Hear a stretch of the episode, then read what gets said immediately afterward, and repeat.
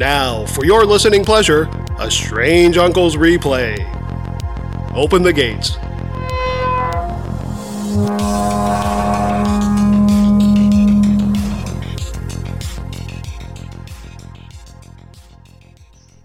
You're listening to a fourth-hand production. You know, this is just 2019's been I'll be honest with you, a fucking weird year, flat out, for UFOs. Yeah, and so you know, with all kinds of stuff, really. yeah, exactly. 2020 hasn't proven to be any more normal either. So. No, I don't even want to talk about it. It's let's not even talk about it.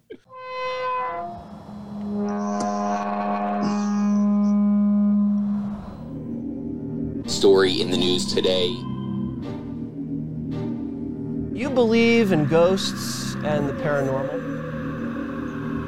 Now, are they UFOs or are they like some crazy experimental, governmental? I don't know. Planes that they're building. And police in Española are catching more than just criminals. They're catching images of what they believe are ghosts. There's this weird animal-like creature that was shot, wolf-like creature that just stood out in some odd ways.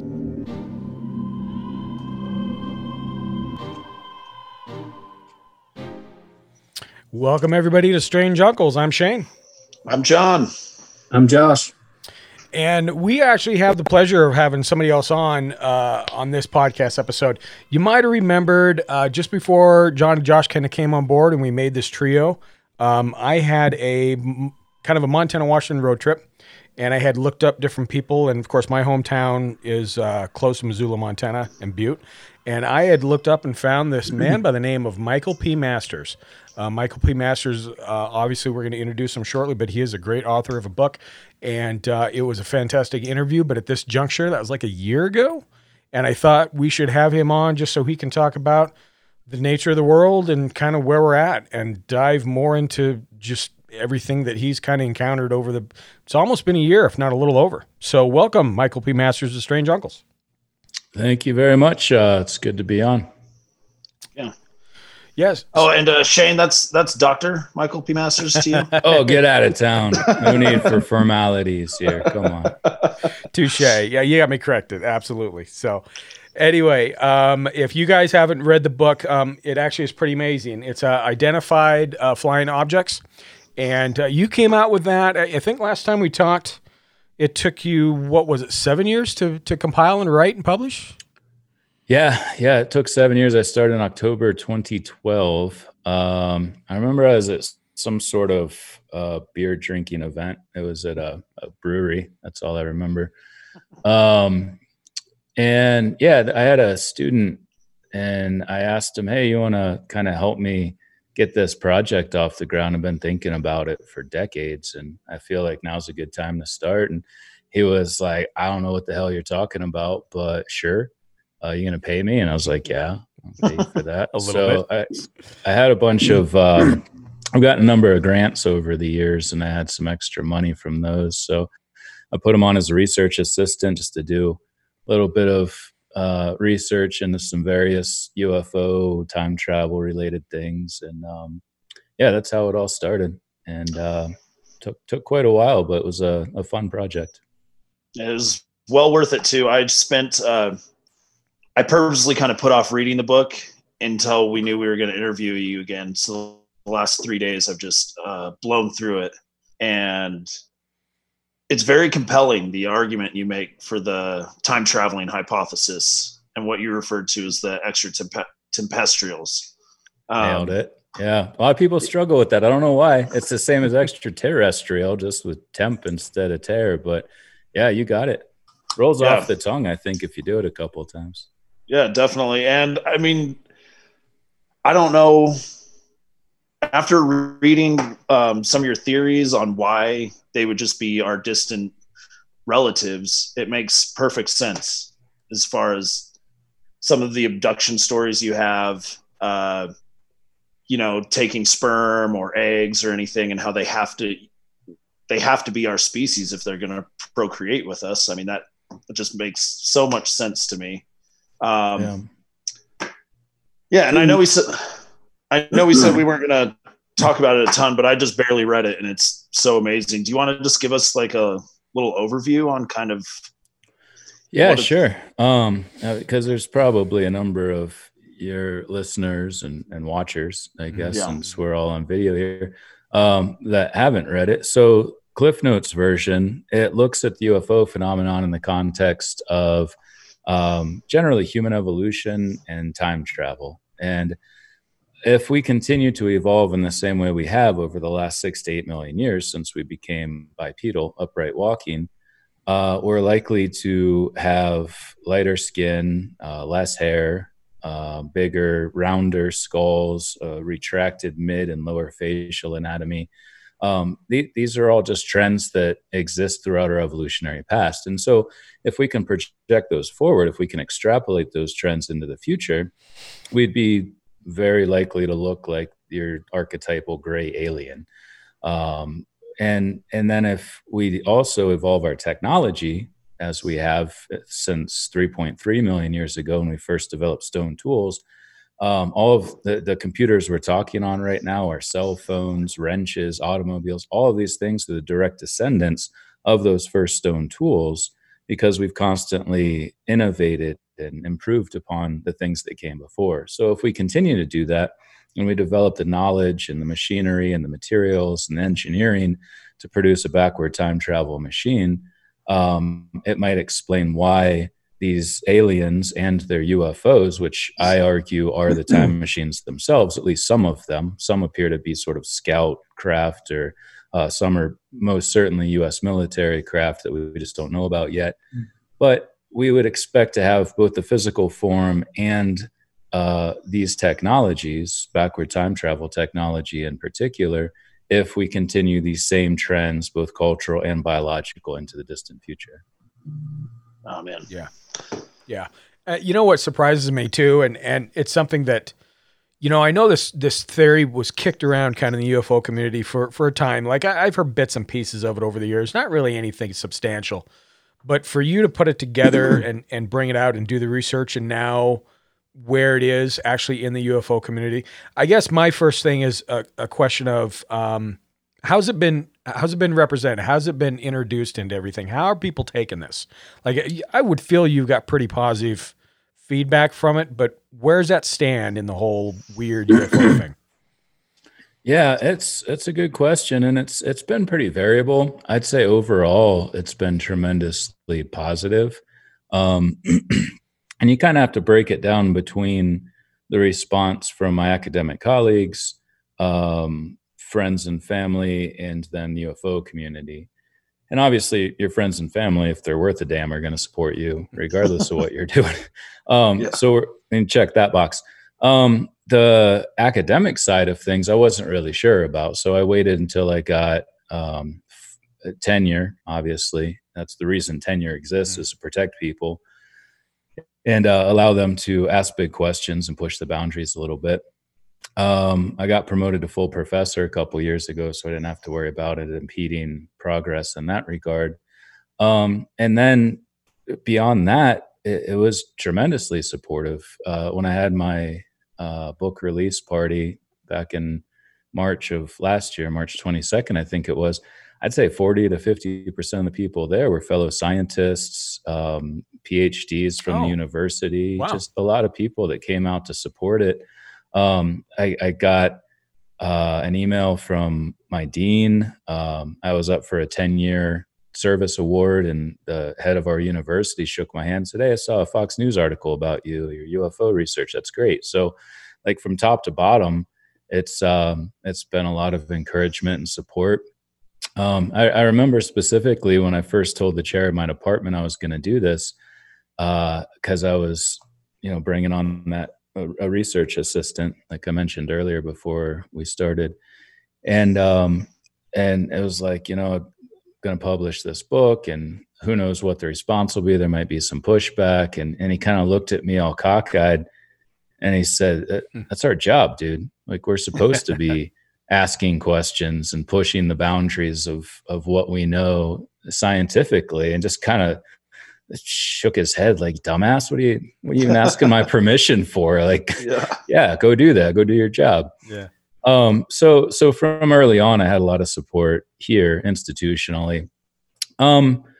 As far as the UFO community, at first, there was a lot of, I'd say sort of abrasion, some pushback there, especially from people that really cling to the extraterrestrial hypothesis. Right. Some who had built careers around it, some who vacillate back and forth or just jump on board with whatever cool's going on to try to sell books or merch or whatever at these UFO events. Or themselves and their name. Yeah. Yeah. And their name. Yeah. 'Cause it's become a branding thing. And we have the same thing in academia where we have people that have built their career around this idea.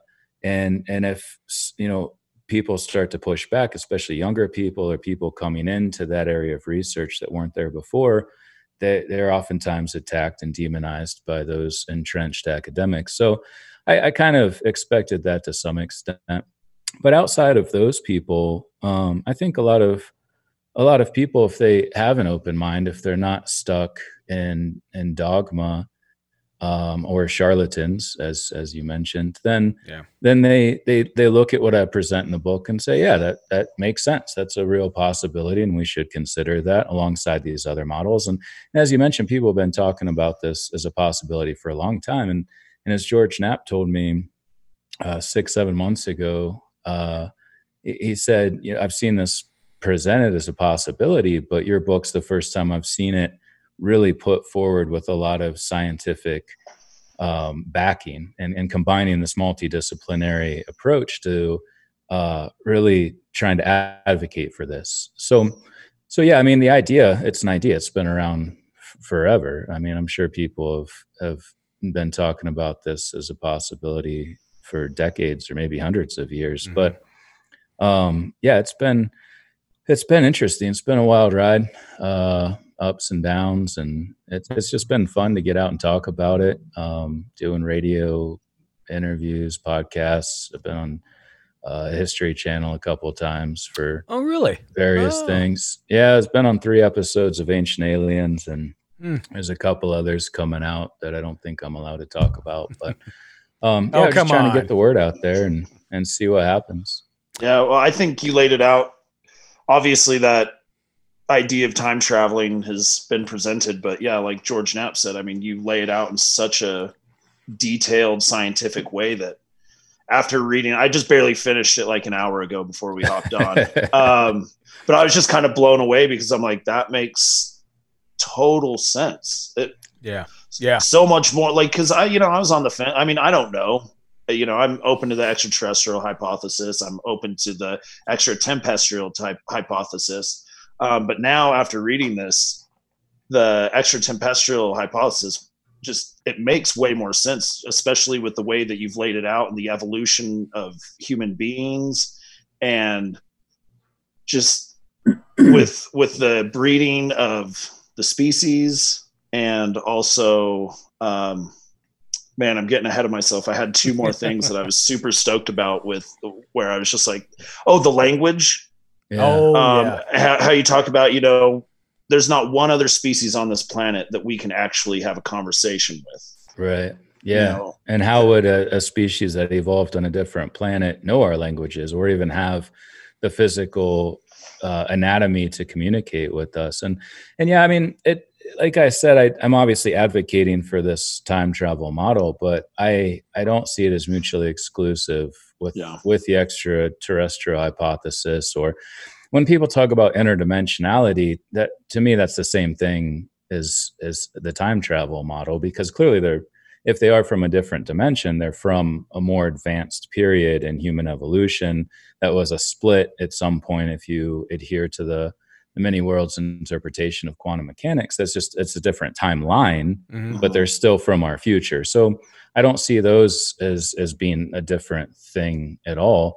But yeah, like it explains a lot of it, mostly the gray alien part. I talk about, as you just read, 'cause I think it's in chapter 11 or 12, how some of the variation, like the more insect-like or reptile-like beings could be from our very distant future, maybe even like a post-human period in our future, maybe a billion years from now. Me and Whitley Strieber were talking about this because that's an explanation that he adheres to for the mantis men, reptilian forms too, that it's a post-human period where insects basically were the ones that survived and grew to the cognitive level that we enjoy and possibly learn to time travel and come back to, or maybe it's just humans that are so far removed from us because they're at such a distant point in our evolutionary future that we just don't recognize them anymore. They look like weird reptile things. Or I just did an interview with Rhys Darby. He's a New Zealand actor, and he's got a new podcast out. And I just listened to it yesterday because it just came out. But he, after I got off the part where I was talking, he was like, yeah, and maybe humans went back and fucked a dinosaur, and then that's where we get the reptilians. I thought that's what he's going to say the whole time. He never said that, but I was like, maybe that's a possibility. Who knows? Yeah. So yeah, I mean, it doesn't explain everything, and I didn't intend for it to, but I do hope that at least fills in some holes. Or one thing that's been great, I'm kind of rambling now, I apologize for that. But one thing that's been great is that a lot of people who have had an experience have reached out to me and said, this is what happened. And after reading your book, I feel like a sense of calm or acceptance that I didn't have before. Because the anal probing is a real thing that happens to a lot of people, and they feel very violated when that happens. The removal of sperm, egg, developing embryos, like that's a very intrusive procedure. So when people see it in the context of their fellow humans, and in the context of science or reproduction, it at least to them, what they've told me, it does kind of help them make some sense of it, or at least have some sort of closure, I guess, in a way. Wow, yeah, that's actually, I never even thought about that. That's another thing to fold into it. So, and if you don't mind me asking on that, have you had a lot of people that had encounters come to you? Like, is there a big percentage of that? Oh my God. Yeah. So much. It's crazy. I was on Coast to Coast AM about a week after the book came out, and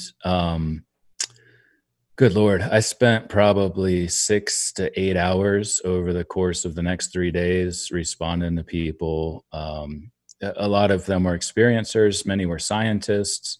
Some claim to have been ex-military, CIA, intelligence, who, I have no way of vetting who people are, but they said things that were things I overlooked that were pretty insightful. Like maybe they did actually have some experience with this. I've given talks at UFO conferences, and every time after a talk, I get a flood of people that come up and tell me their experiences. Most have been positive. Many of them have very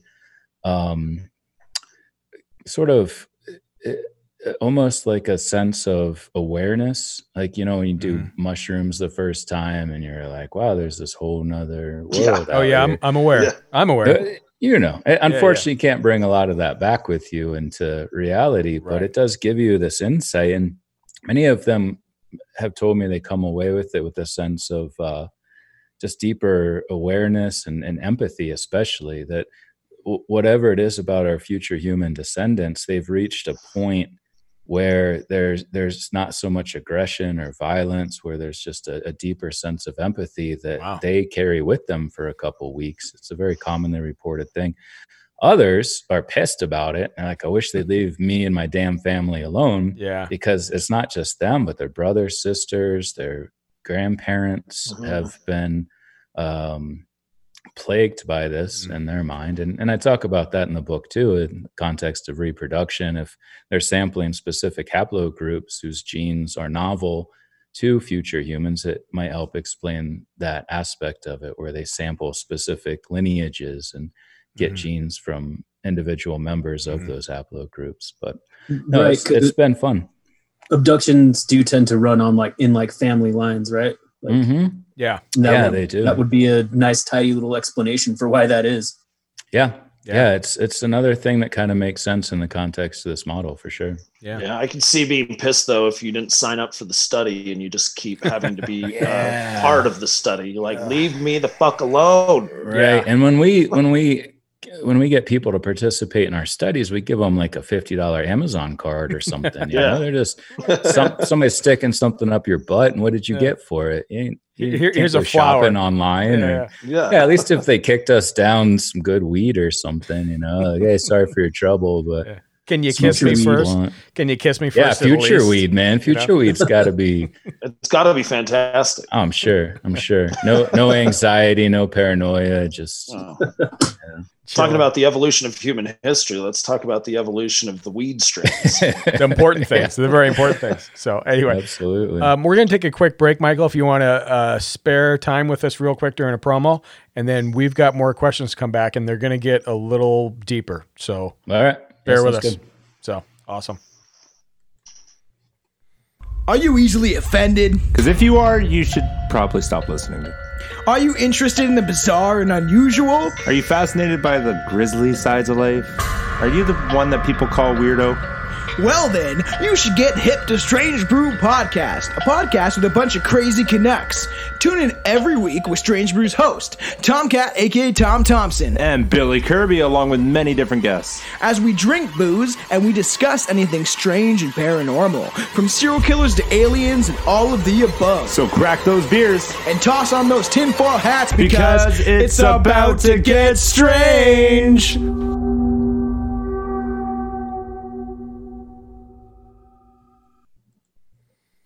And we are back, actually, with Michael P. Masters. I think when we left, we're talking about space weed. Was that right? Time weed. Yeah. We get down to the real question. Yeah, we get to the real important issues on this show. Yes, indeed. Yes. Well, what you got to find the balance. The future time weed going to be like. You got to find the true philosophers. So I'm actually, we're going to throw this out here real quick. And I don't believe you read the book, but we did reach out to our Patreon members and just ask them, you know, if they had any questions. And we had a couple bite. And this is, and again, I don't think you read the book, but this is what he's asking. This is from Drew Hudson. Based on your experience, what is the single most compelling evidence supporting the existence of intelligent terrestrial life, the one thing you would show a non-believer? And that is a loaded question, I'm sure. Oh, yeah. So is that referring to just the phenomenon as a whole or this specific model? I think the phenomenon as a whole, because I don't believe you've read the book yet, and he uses the word extraterrestrial. So I think that, okay. You know, we can approach it from your specific model too, though, if you would prefer. Exactly. Okay. Either way. Yeah. Well, let's do that then. I mean, I honestly think just because of credibility, the whole Tic Tac USS Nimitz thing has kind of become that, because for so long, I've been interested in this since I was a wee lad. I think I was about 8 years old. But everyone always said, well, where are the pictures? Where are the videos? And especially after we all carry around video cameras in our pockets, where is the indisputable footage? And I think with that Tic Tac video, having been validated or at least acknowledged, showing technology that they couldn't identify, and that was doing things that aren't physically possible in our current time, is a pretty good start. And a lot of people since that have started to open their eyes and say, oh, wow, these people haven't been crazy for the last like hundreds of years, that there is something going on here. So I think that's a good place to start. And especially in the context of this model, this time travel model. And I think it was just actually a couple of weeks ago, maybe last week even, that Jack Sarfati, a physicist who has also been advocating for this time travel model, an article just came out where he was describing how the only way that any biological entity inside that craft with its, I think it moved from like 40,000 feet to 10,000 feet in a matter of seconds, milliseconds. The only way a biological organism could withstand those G-forces is if it was time traveling. And that's something I argue too. There's a tiny bit about it in the book, and in the follow-up book, I'm writing more about this, that what we see is this instantaneous acceleration where this thing's just sitting here. All of a sudden it's just zipping off in this direction or that direction. Right. And that would smash anything inside to oblivion. But if they're controlling space-time as they move, then what we see as this rapid acceleration and deceleration to them could be just coming to a slow stop, reaching across like George Costanza's dad in that Seinfeld episode. I don't know how many people get that stopping short, I think was his move. Yeah. You grab your lady friend and you're like, hang on, I'm slamming on the brakes here, darling. I'm saving your life.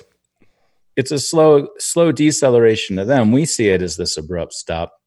But in the context of this model, that makes sense. That explains how they could do that and still adhere to the laws of physics and still not be destroyed on the inside of the craft by the G-forces. So if we look at this Tic Tac video in the context of a reliable source, it was a cockpit camera, it was an infrared, which is interesting because they might not have seen it. Maybe they cloaked themselves in the visual light spectrum between 400 and 700 nanometers in that wavelength of the electromagnetic spectrum. They might be all around us all the time, and it's only once we look at infrared or some other wavelength that we detect them. That would be a simple cloaking mechanism to shift that frequency away from you and your craft. But if we look at all of the aspects of this event, it seems very real, and it seems like it would fit within the context of this model as well. Wow. Well, sorry, go ahead, Josh. I was just going to say that that would be a simple cloaking device for a civilization that can time travel, right? Like, oh yeah, that makes sense to me. Yeah. That's probably child's play. They might have their children working on that in the future. Just like, hey, we're doing the time travel thing. You kids go get that. Figure out cloaking. Yeah, get the infrared thing. The adults are working. Yeah. Meanwhile, this is there's these other dumb kids over here that's doing the volcano experiment. That's way like some ancient history thing. That's important too. Oh yeah, science on all levels is important. That's right. That's true. Right. That so true. Let's talk about that Tic Tac for a while. This is what I want to get your thoughts on this. Obviously, I mean, and that's not the only thing, but that as of recent of last year and going into this year, it's still being talked about. It's still being out there. You obviously have been to, seminars and, other events that I'm sure this has been brought up. Your viewpoint on this Tic Tac, like where's that sit with you personally? I love it. Yeah. Personally, because it's something, I mean, starting with Leslie Keane and that, I think she had a co-author too. I don't remember the co-author's name. But starting with that, and I actually just called into a podcast because she was on and I happened to come across it. I just wanted to thank her. Look, this has been so great for people like me who are in academia who weren't allowed to talk about this at all. I was still going to do it. I've been working on the book for 5 years before this came out, but that to me was really useful. I would say validating and useful in the sense that I had a pivot point. I could say, well, wait, have you seen this Tic Tac video? Have you seen this USS Nimitz account? I could turn the tables back on the critics or the haters and say, well, look, the US Navy or whoever the hell came out with that, probably the Air Force, I would think. It was the Navy. It was the fighter pilots were with the Navy. Oh yeah, because it was off of a carrier, right? Yeah. So yeah, that to me was really important transition. And then you have the AA tip come out. Right. In fact, the day my book was released, that release party that I mentioned on March 22nd, a reporter from the local news came up and did a little interview here behind me. I played with some skulls and talked about the theory, and then he went off and did his own little solo thing. I watched him do it out my window because he did it right in front of my office, but he kept walking back and forth and trying to find the right way to say this because it was hard for him too. He's doing a UFO story for the 6:00 news.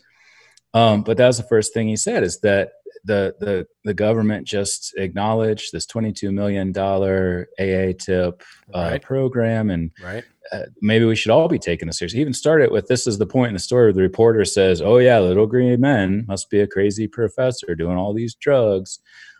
But he acknowledged that and said, maybe we should take this seriously. And the reporters that introduced the story are like snickering, like, oh, there's this crazy ass professor up at Montana Tech doing whatever. And then they came back and they were all like, Well,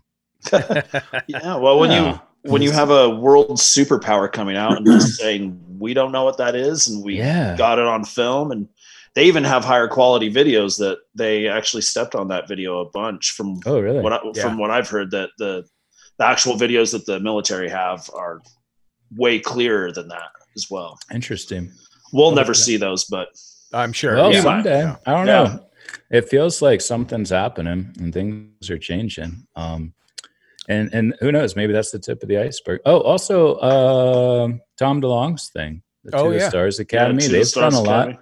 Yep. They've done a lot to kind of push things forward and get more people interested. So, people laugh about that. People laugh about Tom Long and he's just this singer that got into this, just musician. But you know what? He's sunken a fucking lot of money into these private research and what things look like and trying to get the right groups of people together and partnering with things. I mean, to me, that's impressive. You know, it doesn't matter what. Well, I mean, if you look at who's backing this, whatever, singer, I mean, Chris Mellon, like all these high up dudes, very important people within the government are backing him. Yeah. So, Hal Puthoff is a part of that team as well. Really respectable scientist. Yeah, no, I had a conversation with Chris Mellon not too long ago, and he really looks at it in the sense of defense, like like what are we gonna do if they attack us? I'm like, why would they attack us? Really? Like, does that make any sense? If I mean, in the context of this model, it doesn't make any sense at all why they would attack us. Right. If they rely on us to exist for them to exist, but there's still, he's in that mentality a lot. Like, we need to protect ourselves and we need to be fearful of this. And it makes sense. Well, and I think too, going back to what you were talking about before we went to the break about the people that come out that have had encounters and have experiences and they're relying on you, it makes them feel better. I think that that's the other side of that. If this is the model we're going by, like you said, they're not, this is not what's going to happen. Yes, it's a little off putting with everything, but I think maybe that's some of that, put it in, at ease of a thing. Yeah. So many people have told me that they read the book and they're like, one of my best friends said, I've always been afraid of an alien invasion. He was a kid and he watched something and it kind of freaked him out. He's like, I read your book and I'm like, I'm not afraid anymore. Like, why would they ever evade us? A lot of people have also said it gives some hope in the future of humanity, that we're going through this virgin soil pandemic right now. And we're always on the brink of nuclear holocaust, and it seems like we could destroy ourselves at any moment. But if this model's correct, it means we're going to survive and thrive into the distant future. And I think that's been comforting for people as well. Yeah, I was just yesterday, I was on my porch reading your book, and my neighbor came over and I was telling her all about it. And, and she was like, wow, she's like, so if that's true, I guess we make it. Yeah, I'm like, I didn't really think about that, but that means we somehow push through the climate change and viruses, and it's some weird hope. We continue to evolve. Yeah, it's a weird way to have hope, but it is. It's hope for the future. Yeah, absolutely. Something to believe in, I guess. Yeah, everybody needs something to believe in. Not just a Cool Poison song. Just saying. Michael, I have kind of a weird question, but. If you could travel back in time to any point in the human history, what point would that be to where you could do your own abductions and study the people? I guess it could even go further, like to Australopithecus or whatever. That's what I was thinking. And it's possible that there might be an upper limit on how far back we can go.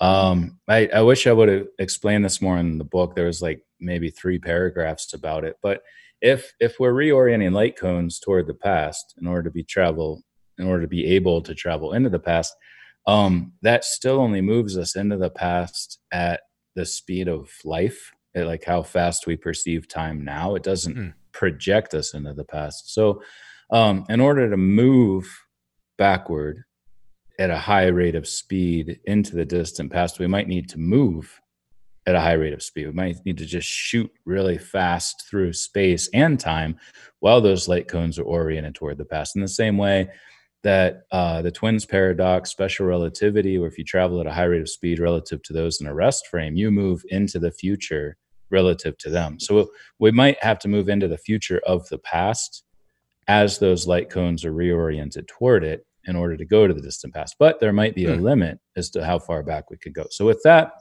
out of the way, if it is possible to go millions of years, I would personally like to go back to the time of Homo habilis. And this is a really geeky, nerdy reason why. Geek out on us, man. All right. So throughout the evolution of hominins, from Aurorantuginensis, the Australopithecines, as you mentioned, this transition between the Australopithecines and our genus Homo it's not a missing link. If anybody uses that term, just flick them in the nose or the eyeball, because it's a stupid, outdated term. But it's a period in which we have less information than we do from the Australopithecines and Homo erectus, which came after Homo habilis. And so much happened. Our brain size increased by 20%. We started making stone tools. Clearly, we were becoming much more interesting culturally and physiologically, but we just don't have good representation of their skeletal anatomy. So I would go back and do exactly what these extra-tempestrials do to us. I would get DNA. I would take scans. I would take tissue samples. I'd probably even steal some sperm and egg and try to make some little Homo habilis babies here and raise them and just say, oh, my kid's a little weird. Sorry. But what better way to know their anatomy and their culture than studying them by seeing them, looking at them, do CT scans, MRIs. And then we don't have to just wait for the fossils to show up. We don't have to apply for the grant money to go dig in East Africa to find tiny fragments of them. We have all of that stuff available. So for me personally, I would go to about 2.5 million years ago and see what our ancestors were doing then. Man, that's deep. That's kind of cool. Yeah, I think. And I don't know, why do you suppose that is the case, where we have more evidence from another age or another lineage, but we don't in that section? Is it just it's sampling? Yeah. It's sampling error. Okay.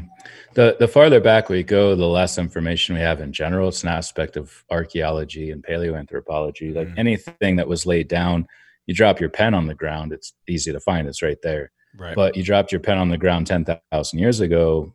How do you find that pen? So the farther back you go, things get destroyed. They get covered up by dirt. East Africa is unique because the Great Rift Valley opened up and uplifted soil from about 4 to 5 million years ago. So that's why we have such great representation of our hominin ancestors from that time.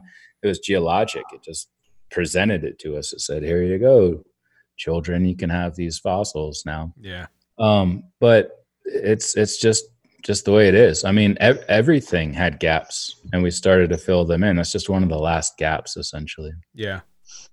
Amazing. That's kind of cool. That's interesting. We're going to take another quick break, because we know you're a little limited on time. So we'll take a break and then come back to you and kind of do a 15, 20-minute wrap-up, if you're good with that, Michael. Yeah, sounds good. Outstanding. Here we go. Elijah, are you ready to bring on the weird? Yes, Will, I am.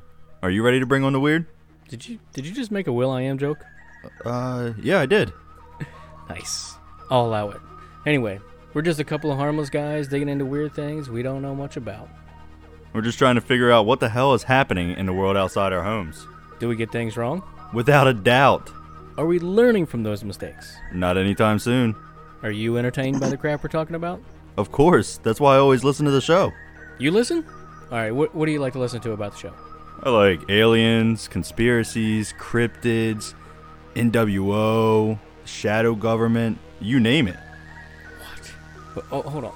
Do the aliens come from inside the Earth instead of interstellar travel? What made the conspiracy start?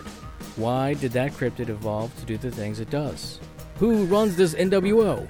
Listen in as we dive into all manners of subjects as we bring on the weird. You can find us on Twitter, Instagram, Facebook, and Reddit. You can listen to clips of our episodes on our YouTube channel. Listen, rate, and review us on Apple Podcasts and podchaser.com. You can also listen to us on Spotify, Stitcher, or wherever else you listen to your favorite podcasts. All right, and we're back, Michael. Thank you for the patience. Appreciate it. Yeah, so I've got a couple questions in regards to the UFO community. And I know, you know, we brought this up in the very beginning. And we talk about this with the guests we have on. And we talk about this amongst ourselves, too, because it does. And it's not just UFO. It's just, I guess, a high strangeness or the Fortean community in general. Everybody is on their own little thing sometimes. Now, not everyone. There's some people that kind of, they get together, they partnership, they collaborate, and I love seeing that. But it seems like there's a lot of people that don't. So as you got welcomed into this community, this book, these seminars, everything that you have going on, have you seen a lot of that? Has that been frustrating to you? And I know there's some people that are, you know, you got names out there and some people that aren't. How do you handle those situations? Have you seen a lot of that or no? Yeah, I have actually. I was kind of surprised to some extent at first. Like I really thought the pushback would come from my academic colleagues, where I'd be blackballed from conferences and had papers denied and whatnot. But there's, like I mentioned earlier in the show, there's been overwhelming support institutionally and also from the UFO community to a large extent. But there are certain individuals who really adhere to a specific model or like you said, they've done so much research online, or they have a YouTube channel and they got it all figured out. And that's, you know, you find that anywhere. It's not just in the UFO community. Right. You have those people with opinions that always think they're right. And I forget what it's called. There's actually a term for it in psychology, where individuals who have the least amount of knowledge think they're the most right about everything. And it's somebody's name hyphen somebody's name, like Vlenner hyphen Hausen or something like that. But it's an actual real psychological phenomenon. There's others, and you mentioned there's a lot of collaboration, who have open minds, who want to work with people, who see merit in the research that they're doing. And that's been happening too. It's been a tremendous response among people in the UFO community who aren't really tied to one particular model and just want to know what's going on. And I noticed this split early on after I published the book. There's the ones that just want to believe anything. They want to jump on board with whoever's trending at that moment, whatever big name is talking about whatever crazy idea they came up with to sell books or promote themselves. And then there's this other group that's like, what is going on here? This is cool. And I want to know more about it. And I've mostly interacted with those people for obvious reasons, because I'm trying to present a grounded model to explain this thing. Fucking figure. Yeah. Yeah. So the other ones I just ignore for the most part. The ones that go to the conferences and give the talks, they ignore me too. So it works out.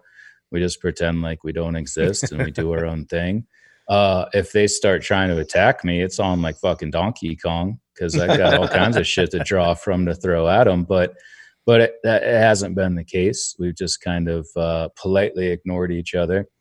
But then there are also a lot of people who just love thinking and love conversating and I've really enjoyed interacting with those people. And I'd say that the vast majority. So I've been lucky in that respect.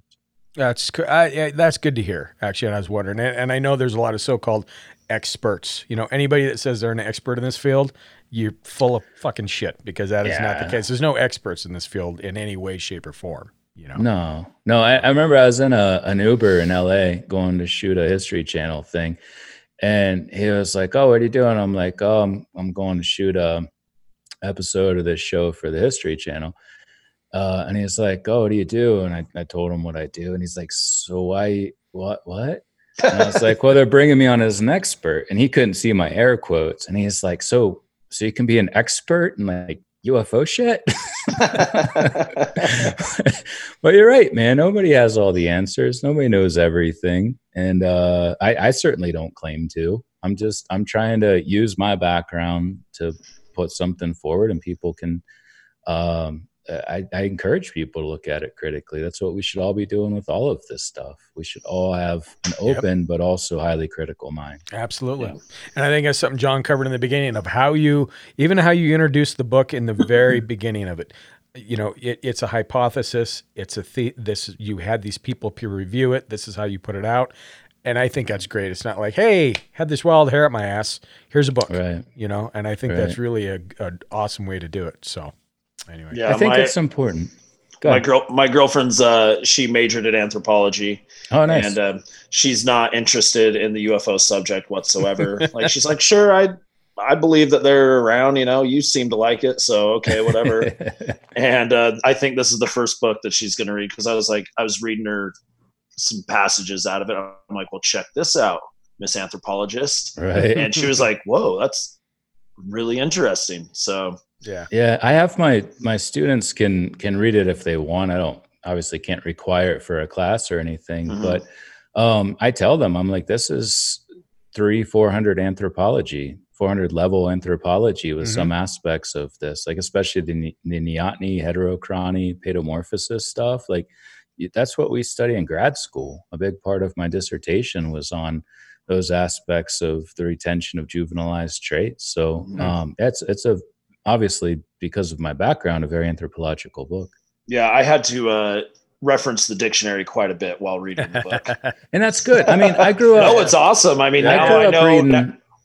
I grew up reading books by like Paul Davies and Kip Thorne and Stephen Hawking. I didn't know shit about black holes or anything they were talking about. And I just sat there. This was before the internet. I'm very, very old. And I'd sit there with a dictionary and a thesaurus, because we had a whole catalog of thesauri. I don't know what a thesaurus is, plural. I think that works. A flock of thesauri. It was a flock of thesauri. And I did the same thing, and I didn't mind. I was learning. You know, I wanted to challenge myself and learn new things. So obviously, that's not for everybody. Some people are going to be like, Jesus Christ, I just want to read a fucking book, and now he's going to learn shit. You know, like, what the fuck's wrong with this guy? This bastard. Yeah. Ruining my Saturday, my leisurely Saturday on the beach. I actually have one of my best friends didn't finish it. He got to chapter 6 and it started getting into the physics fucking part. Tapped out. He tapped out, man.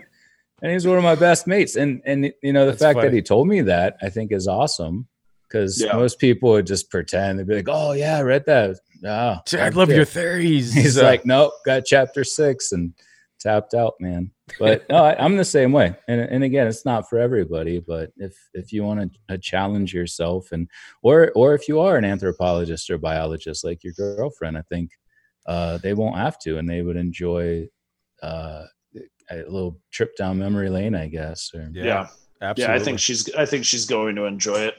I was reading stuff to her and she's like, wait, what book are you reading? It's about UFOs? Like, yeah, I don't know. It's really cool. Yeah, it can be both. It can be science and UFOs. And I think that's starting to happen more. Well, I mean, I think that's how we have to look at the phenomenon, kind of, is from a scientific background, because that's grounded in reality, and there's something weird happening in our reality. So, have something you can theory off of. Exactly. There's nothing. Yeah.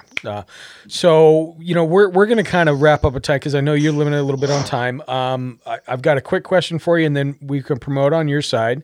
And I want you to promote your band too. Is that still going on, Michael? Yeah, we're still playing. Yeah. Still playing. I was listening to that CD the other day. I was like, oh, this is catchy shit. I like it. Oh, that's funny. Anyway, you've met people, obviously, as you've been thrust into this world, you know, whether you like it or not. Who's your faves? Who are the ones that you really, you think their views, and, you know, you don't have to list one or two, but just some people that, you know, hey, if you're not paying attention to this person, you should. Yeah. No, I've never been asked that before. I really like that question. Well, I asked you with the Bigfoot question too, and that was another one you was never asked. I know. You're an anthropology guy. I get asked about Bigfoot all the time, but never. It's weird. And still haven't since you were here a year ago. Oh, I think I've been asked once. There you go. Yeah. Some of my favorites, I think, well, obviously I'm biased, Jim Penniston, because he was told they are time travelers. And I also like... I mentioned Rhys Darby earlier. He's mostly because he's very well known and fucking hilarious. He's one of the funniest people I think, alive on this planet today. And his sidekick, Leon Kirkbeck, who I've been working with some things. Oh, cool. I also, I just met a fellow, David Metcalf, and another David. He worked, there was a cattle mutilation book that came out about 3 years ago. Chris O'Brien maybe was his name. I don't remember his name. Put you on the spot. Sorry. Think. Yeah, no, you did. This wasn't in the questions you sent me, which I didn't actually. I didn't send you questions. I didn't actually read. So, oh, okay. Yeah. That makes it easier. Yeah, well. Because you said that. I was like, oh, I must have skipped over this asshole. You threw this one in here. So, But no, if you had sent me this question, I probably would have thought about it a little bit longer. No worries. There's some people like Greg Bishop, I think, is another good name. I agree. He's got his own podcast. I listen to that. But he's also a researcher too. It's not just that he's podcasting; he writes books and stuff. And he's got just a great way of approaching this question. We listened to him up. He spoke actually at a Utah UFO festival we went to. First time I've heard his name. Very impressive. And I listened to his podcast too. Radio Mysterioso, I think. Mm-hmm. Yeah, Radio Mysterioso. Yeah, I was just on that earlier this month, April 6th. I think it came out. Yeah, I listened to it. You what? I listened to it. Yeah, he's got great people in there. Yeah. It was a good interview. And I think there's so many, but I think the ones that you see in the spotlight are maybe not the best. The question was about who's good, in my opinion, not about who I don't follow. But I guess the point in these things I'm saying is that the ones that I'm most interested in or who I think are doing the best work aren't the ones that are the big names. Thank you. You know what I mean? Yeah, I'm with you. That are, they're looking at this objectively and they're putting out, they're working hard. They're working really hard, but not because they're making a ton of money, but because they're invested in it and they want to figure this out or offer something up that's new and different. And I think those people deserve a lot of praise. I wish I could remember more names right now. If I am going to throw out one big one, obviously George Knapp would be one. I think he's absolutely like I kind of got to know him. I've talked to him a few times, and he interviewed me on the weekend version of Coast to Coast later on after I did it with George Norrie. But he's just he's very so grounded, so humble.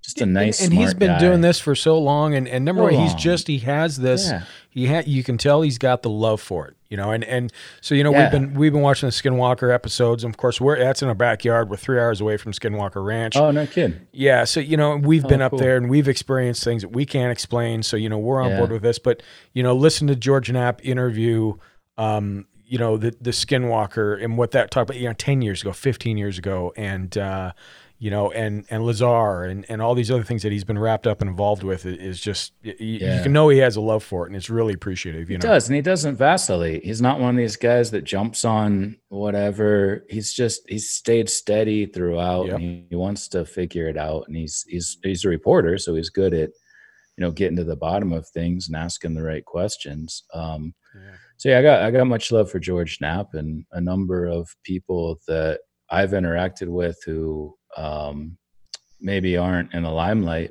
and whose names I'm drawing a blank on because you never sent me the fucking questions.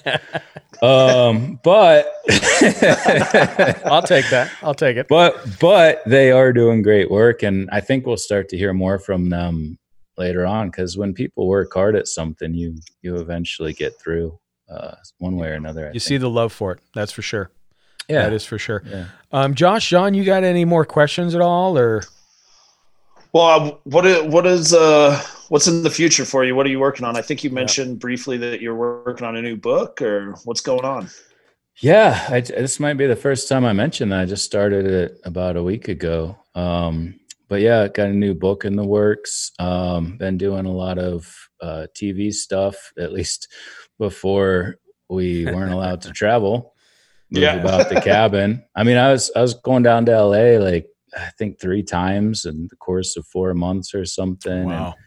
And, I was shooting some stuff, working with some producers, on various things related to the phenomenon, but also one production company that wants to turn this particular book into a docu-series where each individual chapter would be its own episode, and they'd bring on Neil deGrasse Tyson so he could tell us we're all idiots and we shouldn't be doing any of these things, and other experts that can kind of weigh in on the deeper stuff related to time travel and human evolution. Oh, that's amazing. I was going to be at Contact in the Desert next month, but that got pushed back, obviously. And yeah, I was just going to ask you about that. We were all going to be there too. Yeah, that would have been fun. But, you know, viruses are viruses, so it's better just to not all get it, I guess.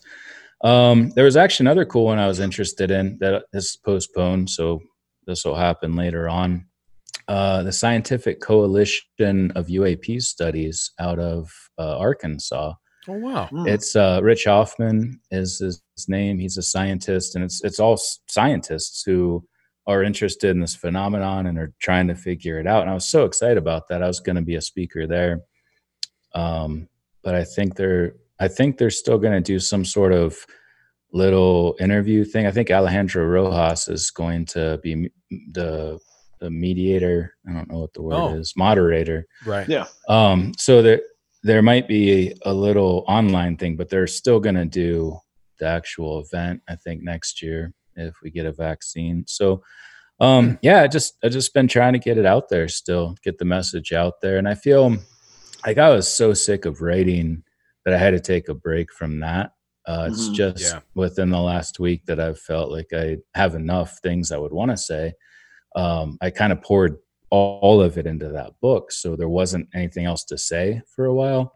But after having talked to so many people and thinking about things in different ways, I feel like it's time to put some of this down. And it's not, you know, like the charlatans I was just criticizing, where I'm like, oh, I got to make more money, I got to get another book out there and sell more stupid ass mugs with the logo on them. Oh, that's clever. Actually, I only made one of these. I made one for myself. I don't actually sell those. Oh man, I was about to say, where do we get those? I know, right? God damn it! See, now you teased us. Shit. Yeah, sorry about that. You'll just have to come drink whiskey with me, I guess. I'll get you on. Are you going to bring back your same assistant on this book, or is he fired? What's the status? Oh no, he's not fired. He graduated, man. Oh, that's right. It's like 7 years ago. Shit. Well, he done graduated, got a new job. It's funny you mentioned that though, because there's a fellow who was a student of mine who, when he heard the book came out, was super excited, and he read it, and he's like, "This is great." He's always been interested in UFOs. So I literally, like 10 minutes before I came over to this computer to talk to you guys, sent him an email like, hey, I just decided to write another book. Are you interested in doing some research for it? So we'll see. I don't know. Oh, but a different guy, but one who he's a biology major. He's a TA, research assistant. I think he'd be a great addition to the project. Yeah, that's awesome. That is absolutely awesome. Yeah. So, well, you know, I'll mention one thing too, real quick. Oh yeah, go ahead. It was, in case he said no, or he was too busy, I put a posting up, a job posting up on the Montana Tech job recruiting site, which was super fun for me to write, looking for someone to research case studies related to UFO abductions and other related things. Yes. Like people always say, well, anthropology degree, what the hell are you going to do with that? You know, and there's so many things you can do. Like the title of the job is research assistant anthropology. Like UFOs, what? You study that shit? What's wrong with you? There's a job available now if somebody wants it to do exactly those two things. So shut the fuck up and sign up for the job if you want to. Jesus. Get over here. Join Team Time Travel, man. We're all doing it. Oh, man. But no, it was fun. It was fun to write that. That's cool. And I'm excited to see if anybody responds, because I think somebody will. I think a lot of people are closet enthusiasts, or at least interested, but I think so. I think you're right there. I think a lot of people don't want to admit it, but there's a lot of people more into the weird, and especially even doing this podcast. Jesus, I was getting my oil change the other day, and I was checking something, and a podcast came up. Oh, what do you do? And come to find out, she's this little old Mormon gal who is so innocent and clean, but she loves ghosts and UFOs and cryptids. Mm-hmm. And I'm like, well, that's odd. Okay, but whatever. Yeah. You know, it's amazing who you talk to and who you don't. Yeah, it is. Yeah. Anything else you want to promote, Michael, and or your band too? We're big music buffs, and I'm really impressed with that. You still got that project going on. It seems like you're. I told him right when the book came out, I was like, I'm sorry, everybody. There's 6 people in our band. It's a very large band, and I told him I got to take a little time to work on this project. But we still come together. We played a gig.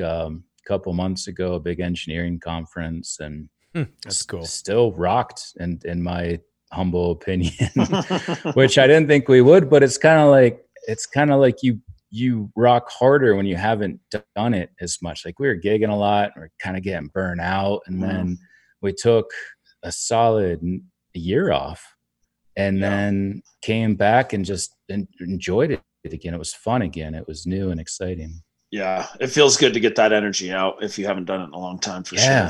Yeah, it does. And especially because, like, I started the band, so I'm considered the band leader. And I've always tried to do it diplomatically, but then there's the issues with, like, song choice, or some people are having a bad day, other people are having a good day. Some people are raging alcoholics, other people have kids and they didn't sleep last night, so they seem like raging alcoholics even without alcohol. Bands are hard. But the fact that we've been playing together for 7 years and still enjoy doing it, I think, is a testament to the human spirit and the power of music to bring people together. It's obviously harder with social distancing, but we still still doing what we can.